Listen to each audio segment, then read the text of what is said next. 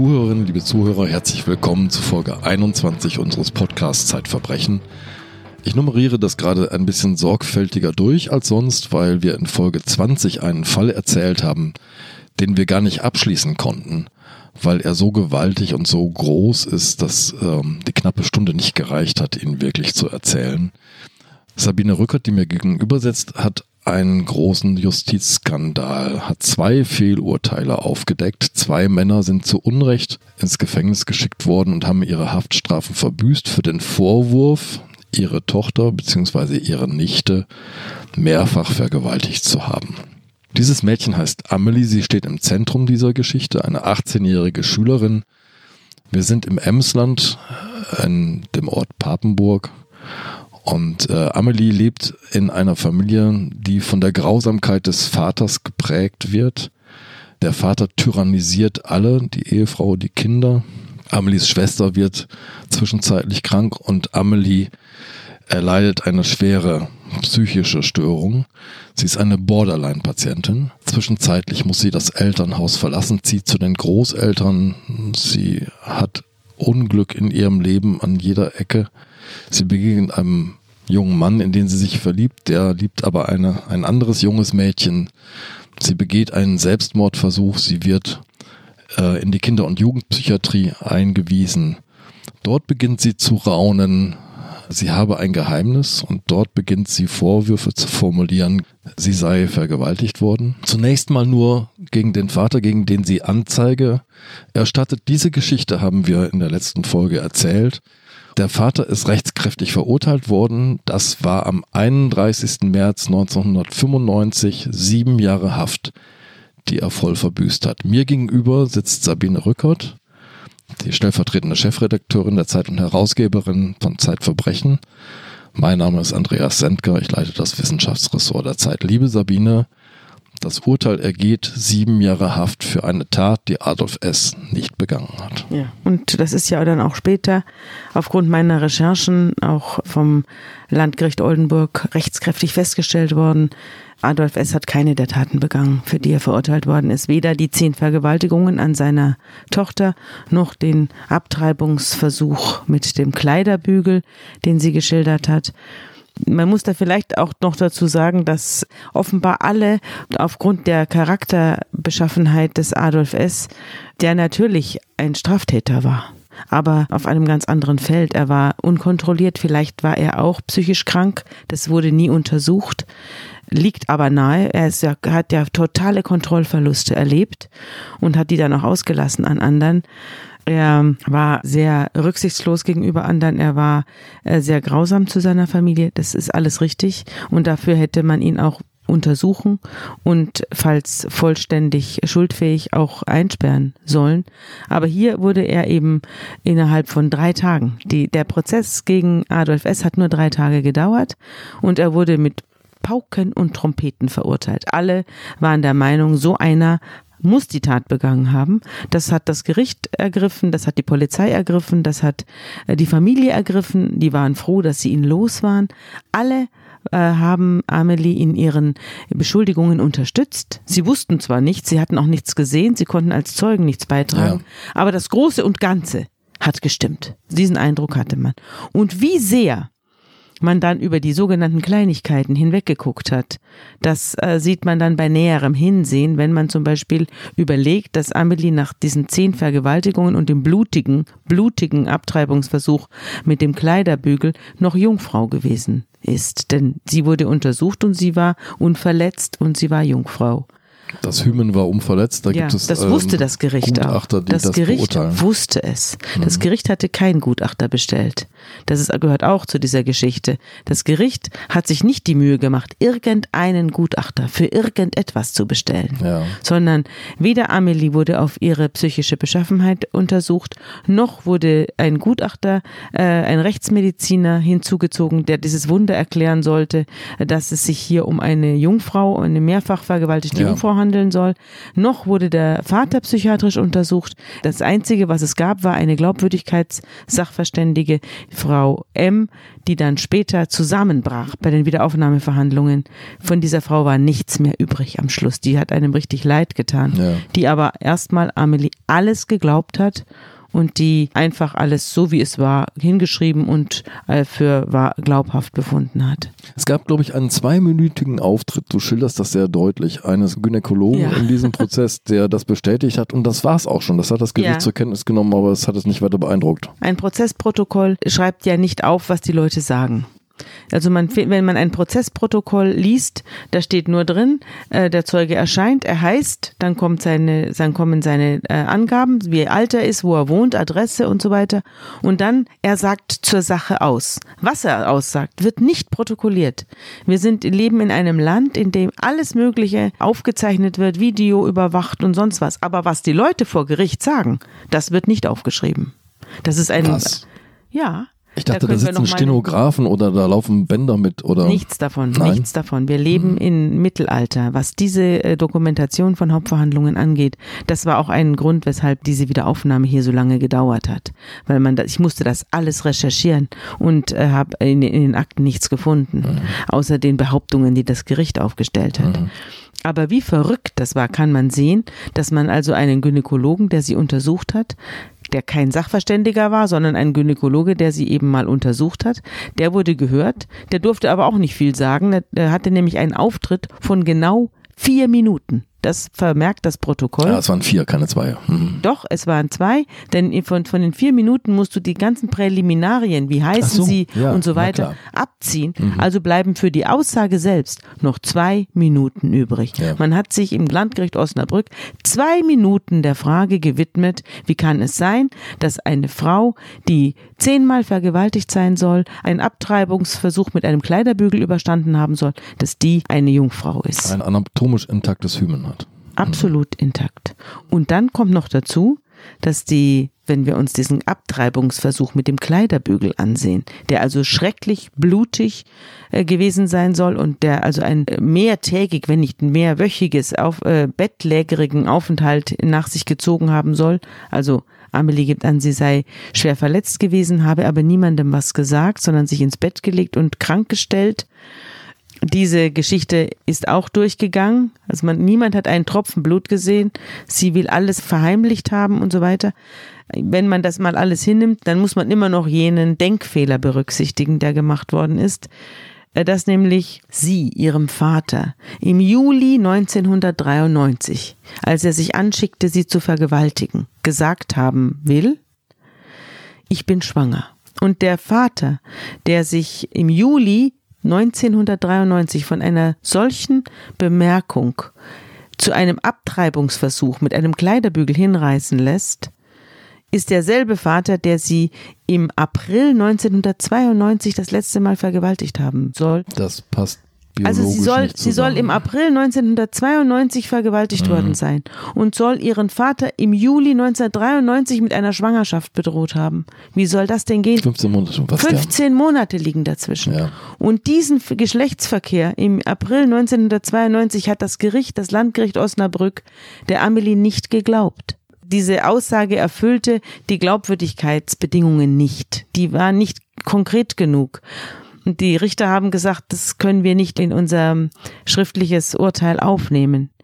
Also muss man die nächste Vergewaltigung davor nehmen. Ja. Also, und die fand statt im Dezember 91. Also soll zwischen dem, zwischen der letzten Vergewaltigung im Dezember 91 und der darauffolgenden Abtreibung, angeblichen Abtreibung mit dem Kleiderbügel im Juli 1993, da liegen 19 Monate dazwischen. Das ist niemandem aufgefallen. Das ist nicht dem Landgericht Osnabrück aufgefallen. Es ist auch dem Bundesgerichtshof nicht aufgefallen, der dieses Urteil später zu Gesicht bekommen hat. Der dritte Strafsenat hat das überlesen. Und ich frage mich, wie genau Richter ein solches Urteil prüfen, wenn ihnen so offensichtlicher Unfug entgeht. Denn der Bundesgerichtshof ist sehr wohl aufgefordert, offensichtlichen Unfug zu kassieren. Ja. Na gut, aber da kann man erkennen, ähm, wie sehr alle schon überzeugt gewesen sind, dass es der Adolf S. wohl gewesen ist. wenn sowas durchrutscht. Jetzt könnte man ja denken, es hat den richtigen getroffen. Wir haben in der letzten Folge all diese Grausamkeiten geschildert. Er schickt seine ältere Tochter, die, der irgendeine Kleinigkeit passiert ist, im Winter in Hausschuhen in den Schnee, lässt sie auf einem Bein stehen, wenn sie nicht mehr kann, schlägt er sie, er prügelt jeden, den er zu fassen kriegt. Bei kleinster, bei kleinstem Anlass rastet er völlig aus. Man könnte glauben, wenn man ihn für diese Taten nicht wirklich belangen kann, hat Amelie doch recht getan, ihn so ins Gefängnis zu bringen. Naja, es wäre natürlich richtig gewesen, wenn die Familie ihn angezeigt hätte. Die Familie war natürlich von ihm finanziell abhängig. Ja. Das wird wohl auch der Grund gewesen sein, weshalb die Mutter, die ich auch kennengelernt habe, also seine Ehefrau, eine nette, aber ganz schwache Frau, ganz lieb, aber konnte sich überhaupt nirgendwo durchsetzen. Und es war wohl auch kein Zufall, dass er sie ausgesucht hat.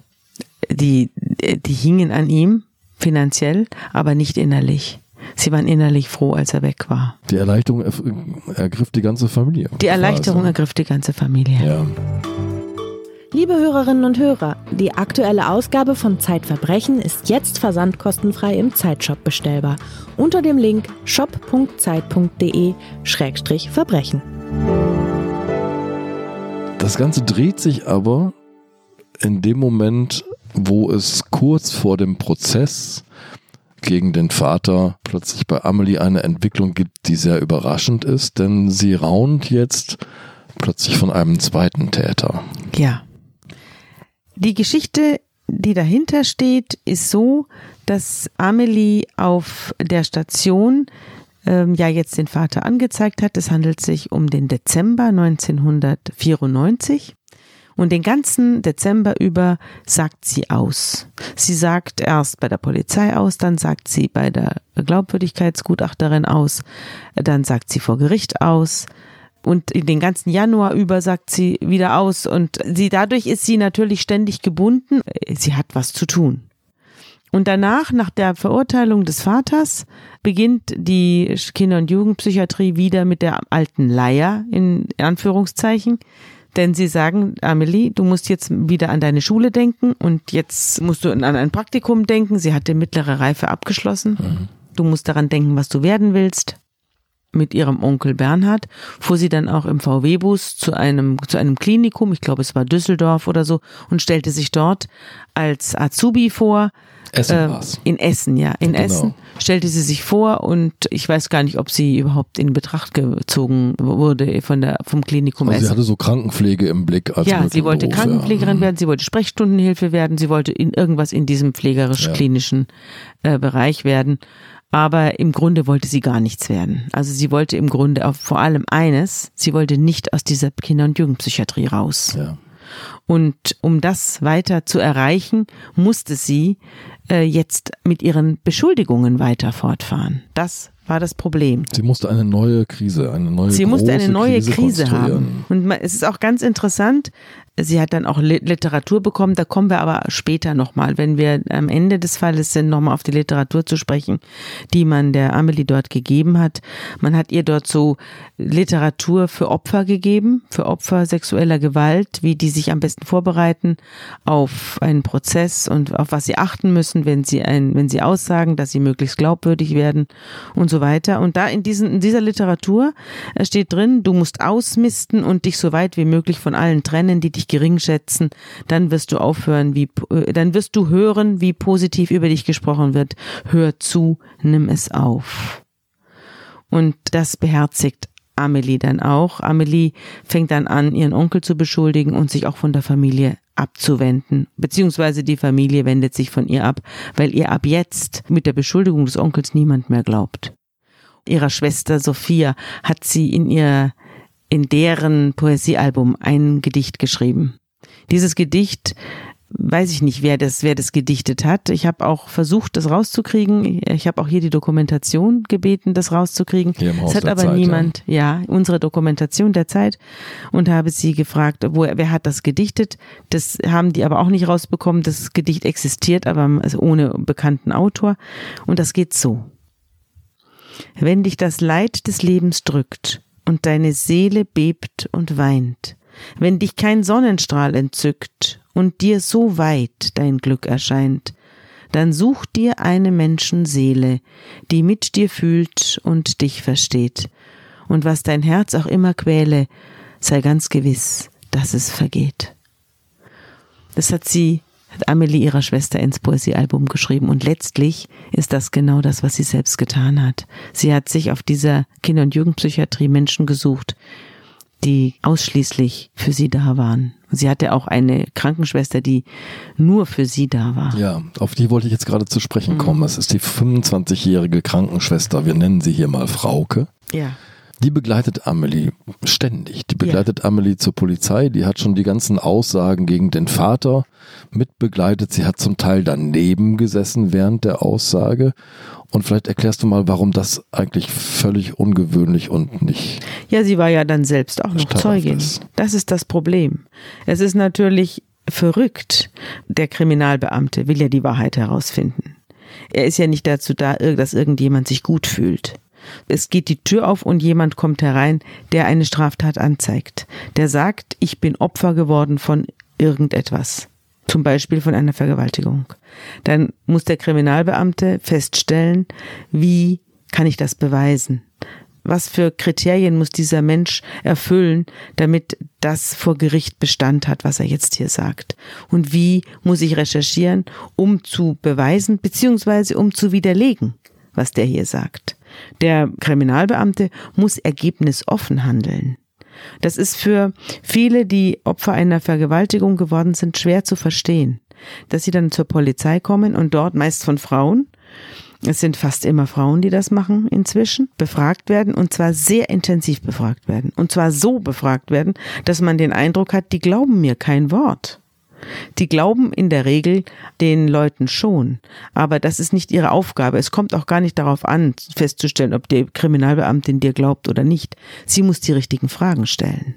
Sie muss die Aussage so hinterfragen, dass am Schluss ein schlüssiges Bild dieser Tat und der Vorgeschichte und Nachgeschichte entsteht. Das ist ihr Ziel. Und äh, eine Kriminalbeamtin wird in der Regel einen Menschen befragen und dann wird er sagen, wer könnte davon wissen? Wen muss ich noch alles befragen, der diese Aussage bestätigt bzw. widerlegt? Wie sieht das Umfeld aus? Was sagen die dazu? Deswegen wurde ja auch Amelies komplette Familie vernommen. Es wurden ja alle gefragt. Und unter anderem eben auch die Schwestern auf der Station, die wurden auch gefragt. Und äh, es ist natürlich verrückt, dann jemanden, der sozusagen als Zeuge als weiterer Zeuge dienen soll, den schon zur Vernehmung mit hinzuzuziehen. Der sitzt daneben, hört, ist voller Empathie, voller Aussagen, Mitgefühl, ja. ist, identifiziert sich mit diesem Mädchen, sitzt daneben, kriegt mit, was, was Amelie sagt und wird hinterher anschließend selbst befragt und sagt dann, oh Wunder, zufällig genau dasselbe. Wir haben später dann auch festgestellt, dass die Amelie und die Frauke ihre Aussagen abgesprochen haben. Die haben das gegenüber der Glaubwürdigkeitssachverständigen, haben sie es zugegeben. Der haben sie das erzählt, dass sie ihre Aussagen abstimmen. Die hat es mitgeschnitten und aufgezeichnet. Daher wusste ich es dann später. Ah, du konntest das nachlesen. Ich konnte es nachlesen, steht im Glaubwürdigkeitsgutachten drin. Ja. Und wir können noch eins ergänzen, denn es fällt auf im Nachhinein sozusagen über das ganze Geschehen von Anzeige bei der Polizei, Aussage vor Gericht und so weiter, wie wortgleich Amelie formuliert, als habe sie sozusagen die Geschichte auswendig gelernt. Das liegt daran, dass die Vernehmungsprotokolle in die Psychiatrie gewandert sind. Das ist auch streng verboten. Also ein Polizeibeamter, der einen Opferzeugen vernimmt, vernimmt ihn und schreibt alles auf, was er sagt. Dann wird der Opferzeuge später von der Staatsanwaltschaft und vom Gericht nochmal vernommen.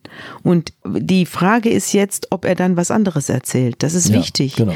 Das ist wichtig, Bleibt er bei dass seiner Aussage. ja, bei seiner Aussage, Im wie Detail. konsistent ist die Aussage Ja. über längere Zeit. Ja. Nur jemand, der das wirklich erlebt hat, kann es dann auch wirklich konsistent weitererzählen und immer klar schildern, was passiert ist. Der Lügner vergisst viel.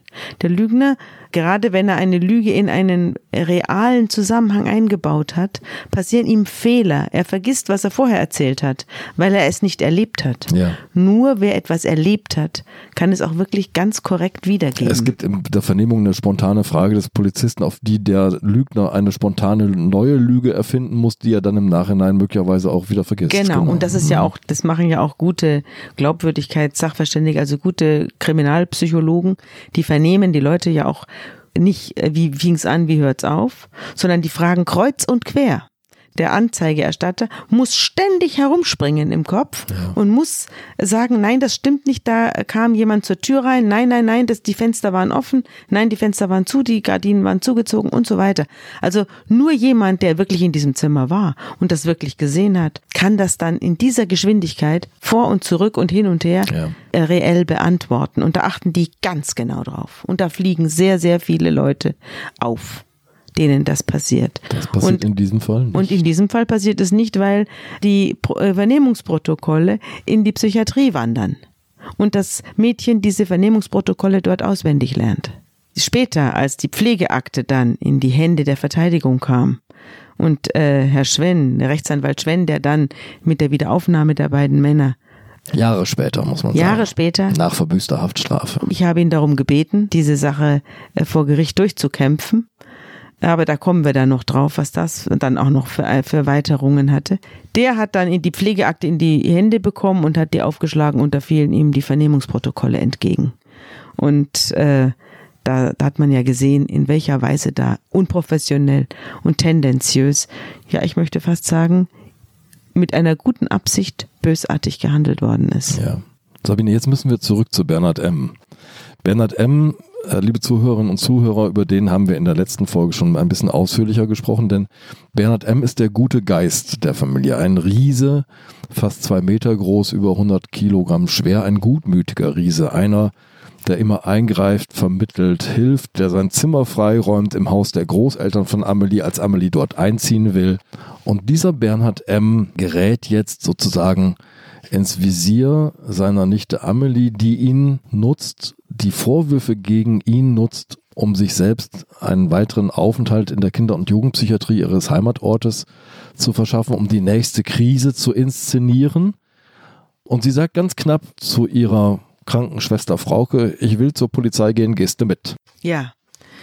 Schon im Dezember 1994, als das Gericht auf der Zielgeraden ist mit dem Vater und die Staatsanwaltschaft, fängt äh, Amelie an, auch den Onkel zu beschuldigen, der bis dahin eigentlich eine Lichtgestalt war und sie schildert mehrere schwerwiegende Vergewaltigungen, die ihr äh, widerfahren sein sollen, von diesem Onkel.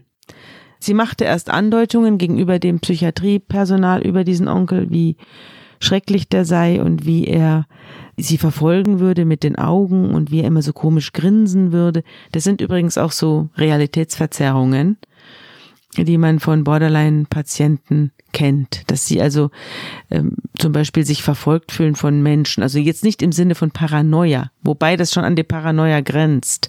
Also Borderline-Erkrankung, kommen wir später ja auch noch drauf, ist äh, eine schwere Erkrankung, die auf der Grenze zwischen Neurose und Psychose sich manifestiert und Borderline-Erkrankte haben keine Wahnvorstellungen, aber sie haben starke Verzerrungen der Realität. Mhm. Also sie nehmen zum Beispiel Menschen als feindselig wahr die ihnen gar nichts Böses wollen. Oder sie fühlen sich verfolgt oder verhasst von Menschen, die mal nicht freundlich zu ihnen sind. Und wenn sich andere, die von ihnen geliebt werden, sich von ihnen abwenden, dann werden sie übermäßig rachsüchtig. Das weiß man auch, das gehört ja. auch zum Krankheitsbild ja. dazu. Ja. Sie kennen keine Grenzen in ihrer Rache. Wir müssen unseren Zuhörern und Zuhörern nochmal sagen, die Ärzte wissen, dass Amelie Borderlinerin ist. Das Gericht und die Ermittlungsbehörden wissen das nicht, denn Nein. es wird nie aktenkundig, jedenfalls in der ersten Phase. Das wird noch sehr von Bedeutung sein. Wir werden uns über Borderliner vor Gericht werden wir uns nochmal unterhalten müssen, Sabine. Ja. Äh, jetzt kehren wir zurück. Also Amelie äh, beschreibt ihren Onkel, fühlt sich von ihm verfolgt, beobachtet mit den Augen ausgezogen quasi. Ja. Da sind wir gerade. Da sind wir und äh, sie schildert eben äh, mehrere Vorfälle. Da ist zunächst der Dachkammervorfall. Amelie ist ja umgezogen zu ihren Großeltern. Der Onkel hat ihr Platz gemacht, das habe ich ja geschildert. Der hat ihr sein Zimmer zur Verfügung gestellt. Dieses Zimmer liegt im Dachgeschoss des großelterlichen ja. Hauses. Und da war ich auch. Das, man klettert da hoch, es ist ganz gemütlich und es ist sehr hellhörig. Also man hört alles im Haus Da Das sieht man Holzdecken, auch Holzdecken, es ist nicht besonders gut die abgedichtet. Treppe knarrt. Die Treppe knarrt und da wohnt sie oben. Und sie, auch da ist sie häufiger abends weg und betrinkt sich bis zur Bewusstlosigkeit und kommt nachts nach Hause. Auch das wurde letztlich nirgendwo thematisiert, dass dieses Mädchen oft nächtelang weg war und vollkommen betrunken nach Hause gekommen ist, bis zum Filmriss. Was in dieser Familie kein Thema war. Das ist auch etwas, was, da, was darauf hindeutet, dass man nicht aufeinander geachtet hat oder die Augen verschlossen hat vor bestimmten Dingen. Na, jedenfalls kam sie in dieses Zimmer und sie beschreibt dann, dass sie eines Tages, als sie in diesem Zimmer nach Hause kommt, angetrunken bzw. schwer betrunken, dass dieser Onkel auf einmal im Zimmer steht und sie vergewaltigen will und sich ihr aufdrängt und sie dann auch tatsächlich im Bett im, in ihrem Nachthemd überwältigt und äh, mit ihr den Geschlechtsverkehr gegen ihren Willen durchzieht, vorher allerdings noch zu einer Kommode eilt und sich ein Kondom überzieht. Das schildert sie und das wird dann später widerlegt. Das wird zunächst widerlegt durch eine Tante, die sagt, an diesem Tag, an dem das passiert sein soll, waren wir da. Es Ja. handelte sich nämlich um Ostern. Das Haus war voller Besuch. Das Haus war voller Besuch und wir schliefen im Vorzimmer dieses Zimmers. Ich und mein Mann, wir schliefen im Vorzimmer, da konnte niemand durchgehen und nebenan jemanden vergewaltigen. Die Tante, als die das erfährt, dass die Amelie den Bernhard eben äh, dieser Tat bezichtigt, ruft sie bei der Staatsanwaltschaft an und sagt das, dass es nicht gewesen sein kann. Dass an Ostern 1994 mein Bruder meine Nichte vergewaltigt hat. Und der Staatsanwalt ist außerordentlich unfreundlich zu ihr, sehr ruppig. Sie legt auf und hat ein ganz schlechtes Gefühl. Sie hat das Gefühl, sie hat einen großen Fehler gemacht. Hat sie auch. Sie hätte zu einem Anwalt gehen müssen und sich nicht diesem Staatsanwalt anvertrauen dürfen. Dieser Staatsanwalt war unglaublich miserabel. Ein so voreingenommener und schlechter Staatsanwalt, äh, der hätte eigentlich seinen Job verlieren müssen durch diese Sache. Hat er natürlich nicht, wie alle. Wie niemand Also hat diese Aussage Job ist nie zu verloren. Protokoll genommen worden? Oder? Die Aussage wurde äh, zu Protokoll genommen, aber er hat sie sehr schlecht behandelt am Telefon und hat ihr schon dort zu verstehen gegeben, dass er das alles nicht glaubt. Okay. Daraufhin wurde sie vernommen. Sie lebte in Bayern und man hat ihr die Polizei vorbeigeschickt und dort hat sie das wiederholt. Sie hat gesagt, das kann nicht sein. Es gab ein Osterfest und wir waren da. Dieses Datum stimmt nicht. Und daraufhin wurde die Sache aufgenommen und dann nach Papenburg gefaxt zur Polizei dort. Und die Papenburger Polizei hatte nichts Eiligeres zu tun, als es irgendjemandem mitzuteilen. Denn am selben Tag, an dem die Tante ihre Aussage macht, taucht Amelie mit einer Karte bei der Polizeibeamtin auf. Mit einer Karte, die habe ich hier, guck mal, da steht drauf, hier, danke, danke, thank you, merci, ta. Also du siehst hier lauter kleine Enten Kleine bedanken sich in allen Sprachen der Welt bei der, ja. bei der Polizeibeamtin und da sagt sie, oh, wie lieb waren sie zu mir, dass sie mich äh, unterstützt haben gegen meinen bösen Vater. Und ähm, natürlich wusste Amelie zu dem Zeitpunkt, dass eine Aussage eingegangen war, die ihre eigene Anzeige widerlegt. Das der, wusste sie. Der Reflex der Polizeibeamtin müsste doch jetzt sein, Moment mal, also gerade ist Ihre Aussage zusammengebrochen, jetzt sagen Sie doch mal, wie es wirklich war, wenn es nicht Genau. dieses Datum Erstens hätte die Polizeibeamtin stutzig werden müssen.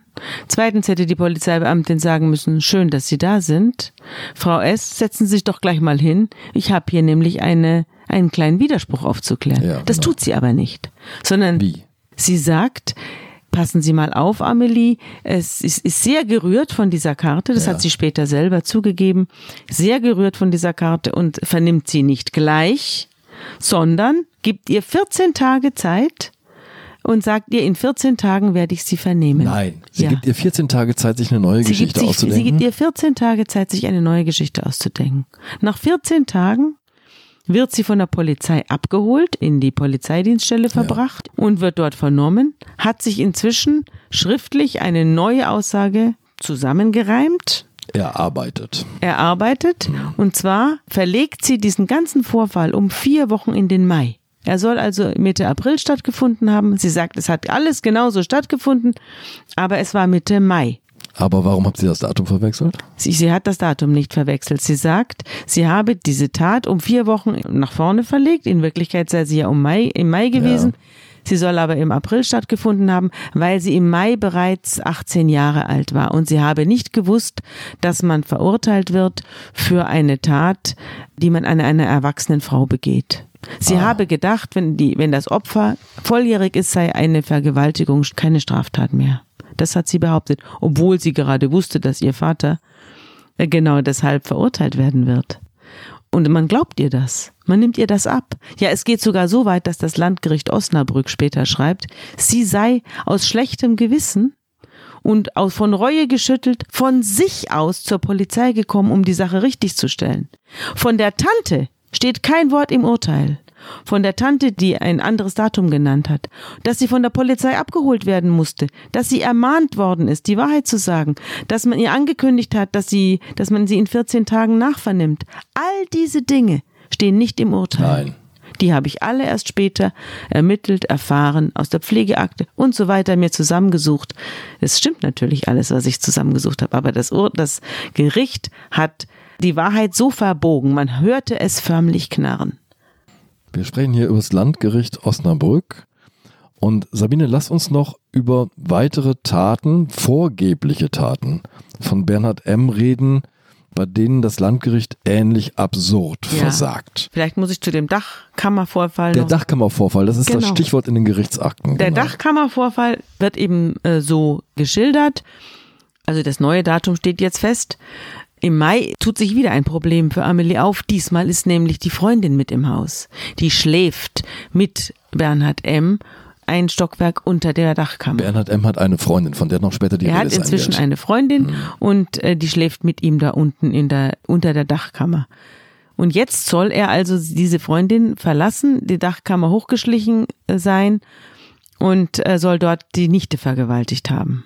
Und die Freundin sagt, es kann nicht sein. Der Bernhard hat so geschnarcht, ich habe überhaupt nicht schlafen können, sagt sie bei der Vernehmung. Ja. Ich hätte es gemerkt, ich hätte, man hört mhm. das auch. Ich bin ja selber die Treppe rauf und runter gegangen. Es ist, es ist verrückt. Es ist ganz ein Holzhaus. Ja. Das hat aber das, das hat ihr niemand geglaubt. Das hat ja auch das Gericht nicht geglaubt. Das Gericht hat so gesagt, ja, ja, vielleicht sind sie ja doch mal ein bisschen eingeschlafen. Das können sie doch nicht ausschließen, genau, oder? Genau. Können sie es ausschließen? Ja oder nein?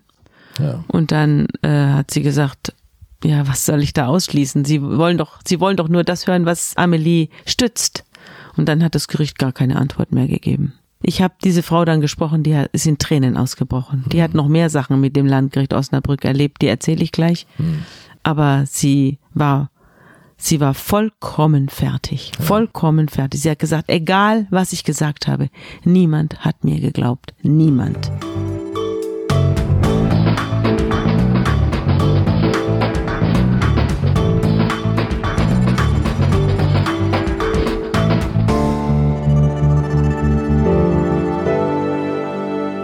Laufe dieser Geschichte müssen wir immer wieder daran erinnern, wir reden auch jetzt bei Bernhard M. über einen Mann, der rechtskräftig verurteilt wurde und viereinhalb Jahre im Gefängnis saß, um diese vermeintlichen Straftaten zu verbüßen. Kommen wir zu den weiteren Vorwürfen, die ja. Amelie erhebt, denn auch da ergeben sich immer wieder Ungereimtheiten, über die das Gericht ja. unbedingt hätte stolpern Es gibt müssen. den sogenannten Weihnachtsvorfall. Im Jahre 1994 fährt Amelie äh, nach Hause, um Weihnachten zu Hause zu verbringen bei ihren Großeltern. Ja. Der Vater ist ja nicht mehr da, der ist ja bereits im Knast und äh, sie will jetzt mit dem Rest der Familie die, die äh, Weihnachtstage verbringen und fällt dort auch auf als gut gelaunt. Also sie macht der, der Familie gegenüber einen aufgeräumten und gut gelaunten Eindruck. Sie wirkt in sich ruhig und zufrieden einen anderen Eindruck, ganz anderen, einen diametral anderen Eindruck hinterlässt sie in der Psychiatrie. Dort sagt sie, sie, sie wollte gar nicht nach Hause gehen und es sei alles so schrecklich, weil dort ist nämlich der Onkel und der würde sie ihr wieder nachstellen und so weiter. Und der guckt immer so komisch. Und sie fürchtet ja. sich und dann sagen die, ja, wenn was ist, ruf an. Hier ist die Telefonnummer, ruf uns an. Handy gab's ja noch nicht zu der Zeit. Mhm. Und richtig ruft sie an. Sie ruft an und zwar aus dem Büro ihres Vaters in dem Elternhaus, obwohl sie ja eigentlich bei den Großeltern wohnt, ruft sie aus dem Elternhaus an, dem daneben liegenden Haus, und sagt, sie sei geflohen, ganz leise, sie sei geflohen vor der Weihnachtsgesellschaft, der Onkel würde ihr so nachstellen. Und, äh, und wird dann, während sie diese ganzen äh, Beschuldigungen erhebt, dass der Onkel ihr nachstellt und dass sie sich vor dem Onkel so fürchtet, was sie jetzt tun soll. Und die Schwester ist gleich ganz aufgeregt und, und ruft eine andere Schwester noch dazu und dann lauschen sie ihr und dann erzählt sie eben, dass sie den Onkel so fürchtet. Und dann sagen die, ja komm, nimm doch ein Taxi und komm nach Hause. Dann wird der Chefarzt noch geweckt und wird noch äh, mit der reingezogen und der sagt dann, ja, sie soll halt ein Taxi nehmen und heimkommen, wir zahlen das. Das macht sie aber nicht, sondern sie bleibt die ganzen Weihnachtsfeiertage über Ja, zu Hause. die Mutter nicht verlassen, erklärt sie. Ja, angeblich will sie die Mutter nicht verlassen. Die Leute zu Hause haben einen ganz anderen Eindruck, nämlich dass sie sehr gerne da ist.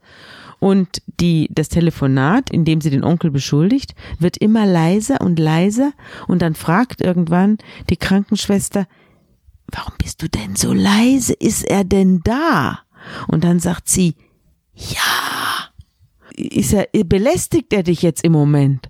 Ja. Die, die Schwester stellt sich vor, was jetzt alles der Onkel mit dem Mädchen macht, während sie telefoniert. Ja. Ein Mädchen, das gerade seinen Vater hinter Schloss und Riegel gebracht hat, telefoniert mit der psychiatrischen Anstalt und wird gleichzeitig von dem Onkel belästigt. Und macht die äh, Schwestern zu akustischen Zeuginnen sozusagen Genau. eines, eines Übergriffs. Das Gericht kann später weder nachweisen, wie der Onkel in das Haus gekommen sein soll, Ja. weil der keinen Schlüssel für das Haus hatte und die Schlösser überdies nach dem Abgang des Vaters ausgetauscht worden Ja, waren. damit der Tyrann nicht wieder reinkommt. Ja. Noch findet der, der Bruder, der Amelie sucht und sie dort antrifft am Telefon, irgendjemanden bei ihr vor.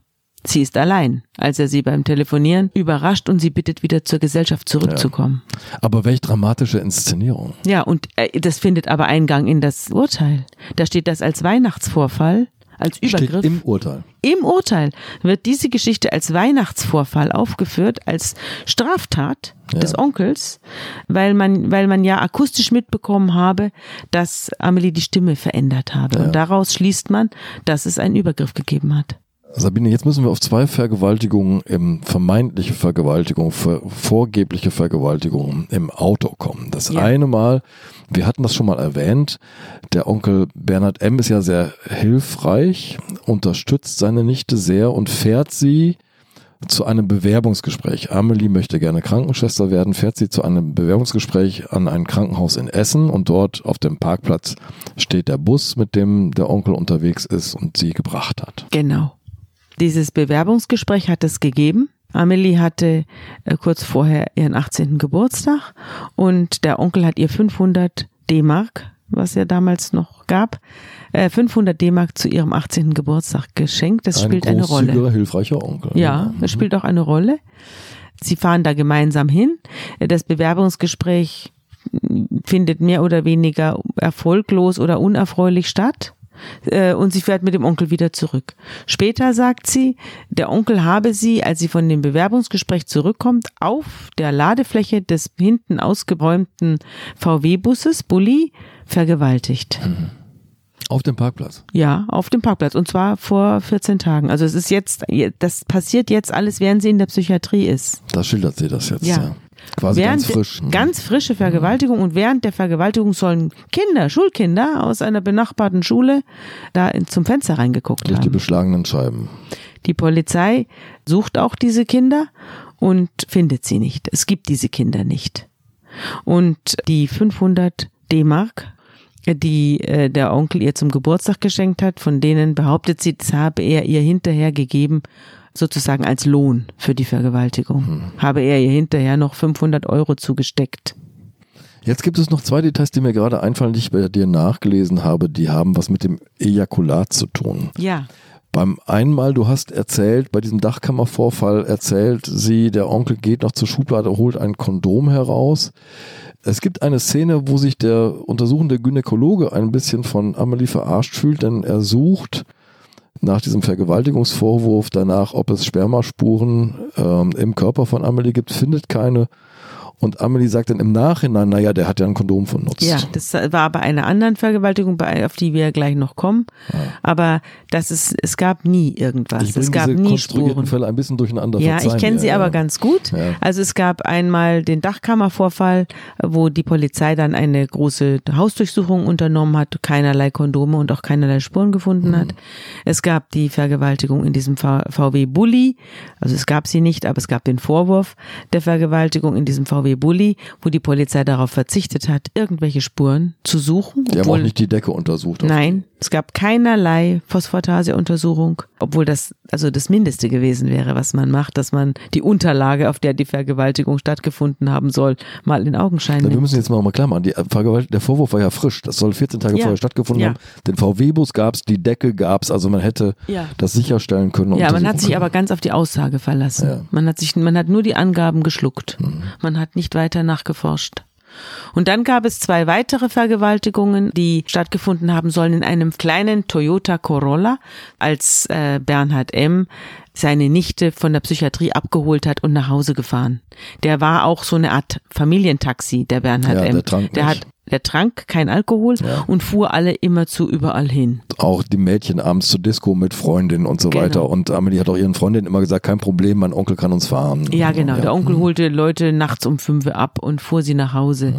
Und hier auch, er holte also Amelie mehrfach ab von der Psychiatrie und bei diesen Gelegenheiten soll er sie vergewaltigt haben im Auto. Und er soll von der Fahrerseite, er soll in einen Seitenweg gefahren sein, eh, von der Fahrerseite sich herübergewälzt haben, auf die Beifahrerseite in den Fußraum gekniet haben und sie dort vergewaltigt haben. Außerdem habe er ihr schwere Verletzungen dabei äh, zugefügt, weil er ihr auf die Brüste und auf die Innenseiten der Schenkel gehauen habe mit der Faust. Ja, okay. Diese Verletzungen weist Amelie auch vor in der Psychiatrie.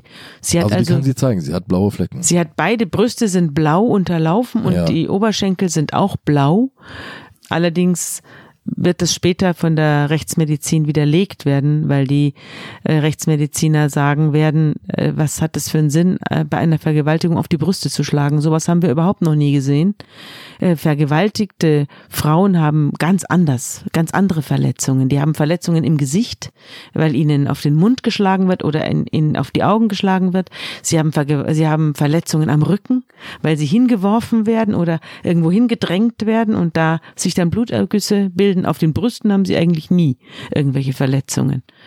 Und auch die Verletzungen an den Oberschenkeln, die es durchaus gibt bei Vergewaltigungsopfern, die müssen auch so platziert sein, dass sie ein, die Hebelwirkung des, des, der, der Beine, die gespreizt werden, die, das kann man ja nicht erreichen, indem man oben, ganz weit oben am Beckenrand Gewalt anwendet, sondern die muss unten an den Knien erfolgen, diese Gewalt. Ihre Verletzungen sind aber Übrigens sehr eindrucksvoll, aber oben an, an den Oberschenkeln, also fast am Beckenanschluss, fast an der Hüfte. Die sind sehr eindrucksvoll, weil sie auch hier Medikamente Ja, missbraucht das hat sie nimmt. später. Wei- weiß niemand zu diesem Zeitpunkt, kommt alles erst später raus, dass sie die ganze Zeit Marcoma einnimmt. Ein Blutverdünner. Sie nimmt das von ihrer Großmutter, die Marcoma essen muss, wegen Schlaganfallgefahr. Und sie bedient sich aus dem Apothekerschränkchen und nimmt dieses Marcoma, um eindrucksvollere Wunden zu haben. Und Na, das auch sorgt dafür, dass man sich eigentlich nur ein bisschen kneifen muss selbst, gar nicht so schmerzhaft. Und weil die Gerinnungshemmung herabgesetzt ist, gibt es riesige blaue Flecken. Genau, es gibt riesige blaue Flecken. Ja. Und es gibt auch, wenn man sich reißt oder schnippelt, wahnsinnige, eindrucksvolle Blutungen. Ja. Und das war der Sinn der Veranstaltung. Also sie wollte sich blaue Flecken zufügen und sie wollte auch beim, wenn man, beim, bei der Selbstverletzung eindrucksvoller bluten. Das hat sie auch zugegeben. Äh, Ich habe ja alles bei dir nachgelesen und auch ein bisschen in die Dokumente geblättert. Ich bin auf zwei unfassbar eindrucksvolle Fotos eines Toyota Corolla gestoßen mit einem riesigen Mann darin. Ja. Das war der Toyota, in dem die Vergewaltigung stattgefunden haben soll, das Originalauto. Und du siehst die Originalaufnahmen. Der Onkel war, wie gesagt, fast zwei Meter groß und 110 Kilo schwer. Die Nebenklägerin, also die Nichte Amelie, war zwischen 85 und 90 Kilo. Also das war keine kleine, dünne Person, sondern das war eine ziemlich stabile Frau. Und die beiden sollten dann also da gewaltsam verkehrt haben in diesem Toyota, ohne Zuhilfenahme der Liegesitze.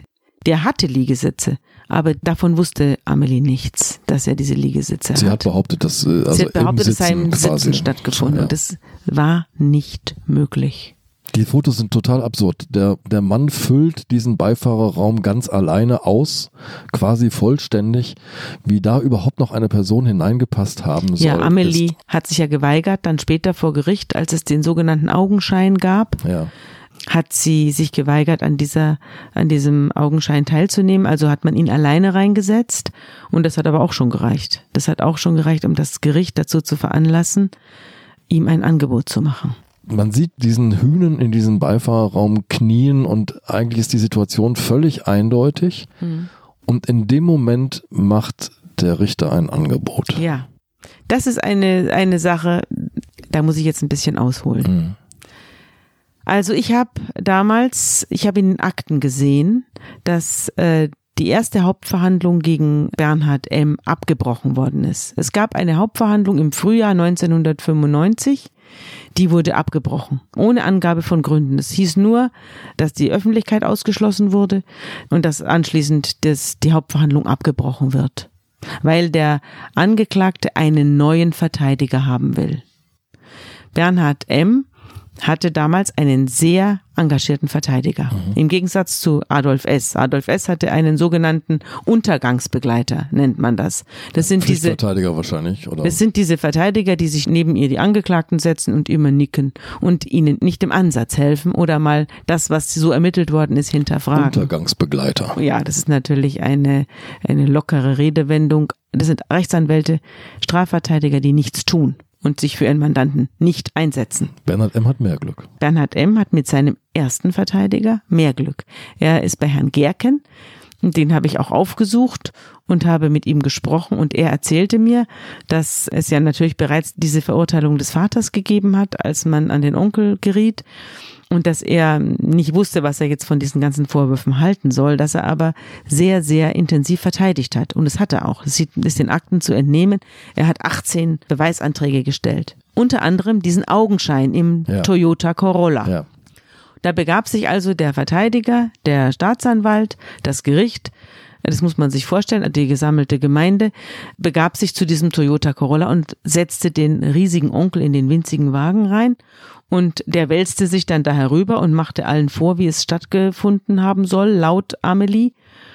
Und jeder sah, das war nicht möglich. Das ist gegen die Natur, gegen die Physik. Wo eine Masse ist, da kann die andere nicht sein. Und danach wurden alle sehr nachdenklich. Und dann berichtete mir Herr Gerken, habe der Richter, der Vorsitzende Richter ihn beiseite genommen und habe gesagt, passen Sie mal auf.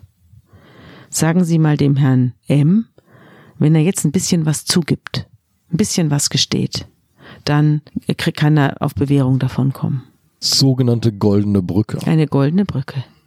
Und die äh, Nebenklägervertreterin, also die Rechtsanwältin der Amelie, sagte, ach, meine Mandantin würde es eigentlich auch schon reichen, wenn er sich entschuldigt. Und dann mit dieser, mit diesem Angebot ging der Rechtsanwalt Gerken zu seinem Mandanten Bernhard M. in den Knast und sagte, Herr M., ich habe hier ein Angebot vom Gericht. Sie sollen ein bisschen was zugeben. Dann können, dann kriegen Sie Bewährung und sind raus. Dann ist die Sache ausgestanden. Ich kann Ihnen ehrlich gestanden nur raten, das zu machen. Dann sind Sie raus. Und er hat mir geschildert, dass sein Mandant, also Bernhard M., der Onkel, rot angelaufen ist vor Wut und gesagt hat, verlassen Sie meine Zelle, ich will mit Ihnen nichts mehr zu tun haben. Sie glauben ja gar nicht an meine Unschuld. Sie glauben ja nicht an meine Unschuld. Was will ich von einem wie Ihnen? Und am nächsten Tag, als die Hauptverhandlung eröffnet wird, entlässt der Richter die, Ge- das, das Auditorium und äh, äh, schließt die Öffentlichkeit aus, weil er jetzt ein, ein kleines irgendwie Geständnis vom Angeklagten hören will, um seinen Deal durchzukriegen. Aber der Angeklagte denkt nicht daran. Bernhard M. sagt, ich bin unschuldig. Ja. Ich gestehe hier nicht ein bisschen was. Ich bin unschuldig. Ich habe ein Recht auf einen Freispruch. Und dieser Rechtsanwalt, der es gewagt hat, mir dieses Angebot zu unterbreiten, ist rausgeschmissen. Ich will einen neuen Rechtsanwalt. Der Bernhard M. ist auf mehreren Ebenen zerstört, sozusagen. Also die Geschichte spielt ja in Papenburg und wer in Papenburg katholisch ist, ist richtig katholisch. Bernhard M. ist ein sehr gläubiger Mann und diese Sünde, die ihm da vorgeworfen wird, die passt überhaupt, das geht nicht. Das ist mit seinem Lebensbild, mit seiner Religion, mit seinem Glauben, mit seiner ganzen Person nicht vereinbar. Auf einen solchen Deal kann er sich nicht einlassen. Nein, das kann er nicht. Und das ist gegen seine Natur. Deswegen wirft er den Verteidiger raus. Ja. Und im August findet dann die zweite Hauptverhandlung statt. Da hat er einen neuen Verteidiger, der auch nichts für ihn tut, der nichts für ihn tut. Er hat ein, sich also verschlechtert Ja. von der Verteidigung her. Und das Gericht macht von sich aus keinen neuen Augenschein, obwohl es sich um dieselben Richter handelt. Und es darf aus dem aus der ersten Hauptverhandlung dieser Augenschein nicht übernehmen Nein. oder Nein. Nein? Jetzt, jetzt hätte, nein. Die erste Hauptverhandlung gilt nicht mehr. Die ist wie, als wäre sie, hätte sie nie stattgefunden. nein, der Corolla auf dem Parkplatz hat nie stattgefunden Nein, der, sozusagen. der Corolla auf dem Parkplatz hat nie stattgefunden. Jedenfalls nicht für das Gericht. Und das Gericht macht eine zweite Hauptverhandlung. Da kommt wieder die Tante nicht vor, die ein Alibi gewährt. Ja. Es kommt diesmal auch nicht vor der Corolla. Es wird kein Augenschein gemacht. Der Verteidiger kommt von sich aus nicht drauf zurück. Und diese ganze Situation im Corolla unterbleibt und, und findet Eingang, als hätte sie nach den Schilderungen der Amelie so, als hätte sie stattgefunden, wörtlich. Und findet so Eingang in das schriftliche Urteil. Obwohl die Richter wissen, sie wussten es, dass es nicht möglich war. Liebe Zuhörerinnen, liebe Zuhörer, Bernhard M. wird verurteilt zu viereinhalb Jahren Gefängnis.